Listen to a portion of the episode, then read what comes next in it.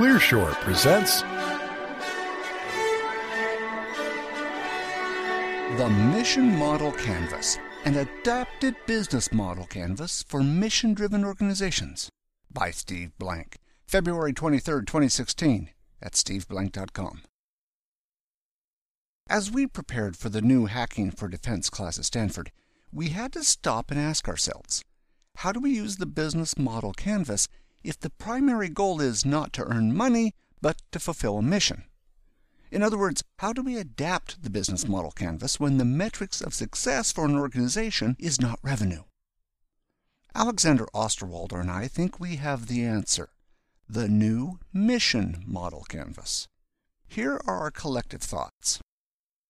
The Lean Startup is the way most innovators build startups and innovate inside of existing companies. As a formal method, the Lean Startup consists of three parts. 1. The Business Model Canvas, to frame hypotheses. 2. Customer development, to test those hypotheses in front of customers. And 3. Agile engineering, to build minimum viable products to maximize learning. The Business Model Canvas has been a great invention for everyone from startups to large companies. Unlike an org chart, which describes how a company executes to deliver known products to known customers, the Business Model Canvas illustrates the search for the unknowns that most new ventures face.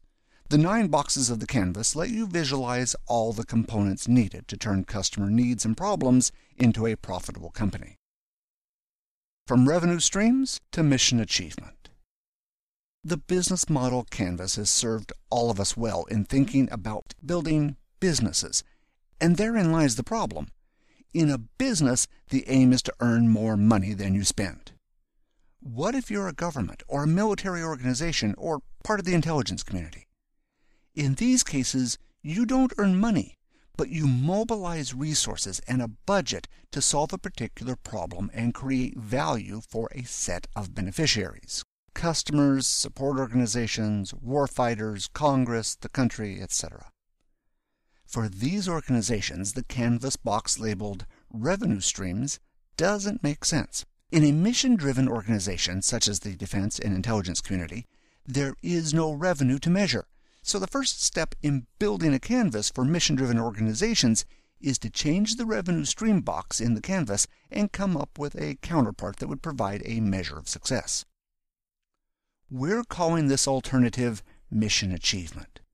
Later in this post, I'll explain how we measure and describe mission achievement, but first, our Mission Model Canvas needs 4 more tweaks. 1. Customer segments is changed to beneficiaries. 2. Cost structure is changed to mission cost/budget. 3. Channel is changed to deployment. And 4. Customer relationships is changed to buy-in/support. Now let's explain the how and why of these changes to the canvas. Customer segments change to beneficiaries. At first glance, when developing a new technology for use in the defense and intelligence community, the customer appears obvious. It's the ultimate warfighter.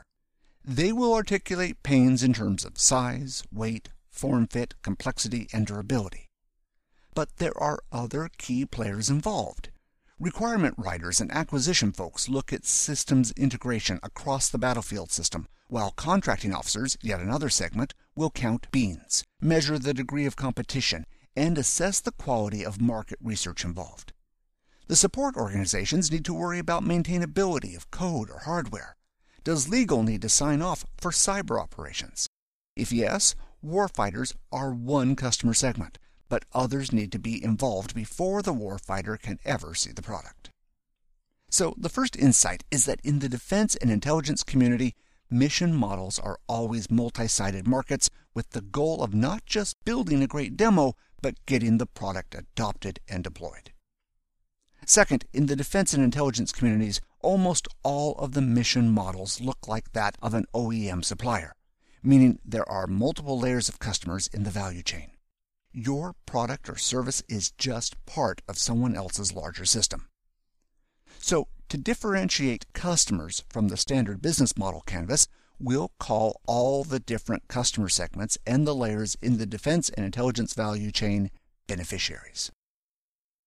The Value Proposition Canvas. Of all the 9 boxes of the canvas, 2 important parts of the model are the relationship between the value proposition, what we're building, and the beneficiaries. These 2 components of the business model are so important we give them their own name, Product Market Fit. Because of the complexity of multiple beneficiaries and to get more detail about their gains and pains, Osterwalder added an additional canvas called the Value Proposition Canvas. This functions like a plug-in to the Mission Model Canvas, zooming into the value proposition to describe the interactions among these beneficiaries, warfighters, etc., and the product service in more detail. Using the Value Proposition Canvas with the Mission Model Canvas lets you see both the big picture at the mission model level and the detailed picture of each beneficiary at the product market fit level. In the defense and intelligence community mission models, there will always be multiple beneficiaries. It's important that each beneficiary gets its own value proposition canvas. Distribution channel changes to deployment. In the commercial world, we ask what type of distribution channel, direct sales, app store, system integrator, etc., do we use to get the product or service from our company to the customer segments? For the Department of Defense or intelligence organizations, we instead ask, 1. What will it take to deploy the product or service from our current minimum viable product to widespread use among people who need it? What architecture components can they innovate on and what can't they? 2. What constitutes a successful deployment? Number of users, units in the field, time to get into the field, success in the field, etc. And 3. How do we turn a Horizon 3 innovation into something that gets adopted by a Horizon 1 organization? Customer relationships changes to buy and support. In an existing business, customer relationships is defined as establishing and maintaining a relationship to support existing customers. In a startup, we redefined customer relationships to answer the question, how does a company get, keep, and grow customers? For the defense and intelligence communities, we have modified customer relationships to mean, for each beneficiary, customer segment, how does the team get buy-in from all the beneficiaries? Customer discovery helps you understand whose buy-in is needed in order to deploy the product or service, legal, policy, procurement, etc., and how to get those beneficiaries to buy in, funding, mandates, user requested, etc. In addition, the long-term support and maintenance of new projects need to be articulated, understood, and bought into by the support organizations. At the Pentagon, a favorite way to kill something is to coordinate it to death by requiring buy-in from too many people too early. How to determine who are the small group of critical people to get buy-in from, and how to determine who are the next set required to sustain the iterative development of future MVPs is one of the arts of entrepreneurship in the defense and intelligence community. Revenue streams changes to mission achievement. Mission achievement is the value you are creating for the sum of all the beneficiaries, the greater good. It's important to distinguish between the value for individual beneficiaries on the value proposition canvas and overall mission achievement. For example, mission achievement could be measured in a variety of ways. The number of refugees housed and fed, the number of soldiers saved from roadside bombs, the number of cyber attacks prevented, the increased target surveillance of sensor fusion, etc. None of these are measured in dollars and cents. Keep in mind, there is only mission achievement if it delivers value to the end beneficiary. Lessons learned. In the defense and intelligence community, the metrics of success are not revenue, but mission achievement.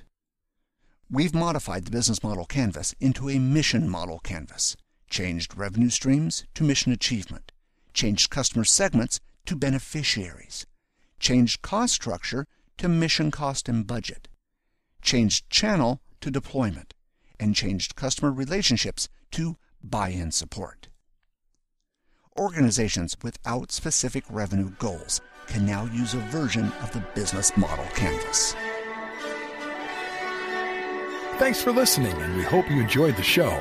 We would like to hear from you, so please send your thoughts to comments@clearshore.us or visit us at clearshore.us. If you would like this show delivered to you automatically, you can subscribe to the Clearshore podcasts on iTunes. Wishing you all the best until next time.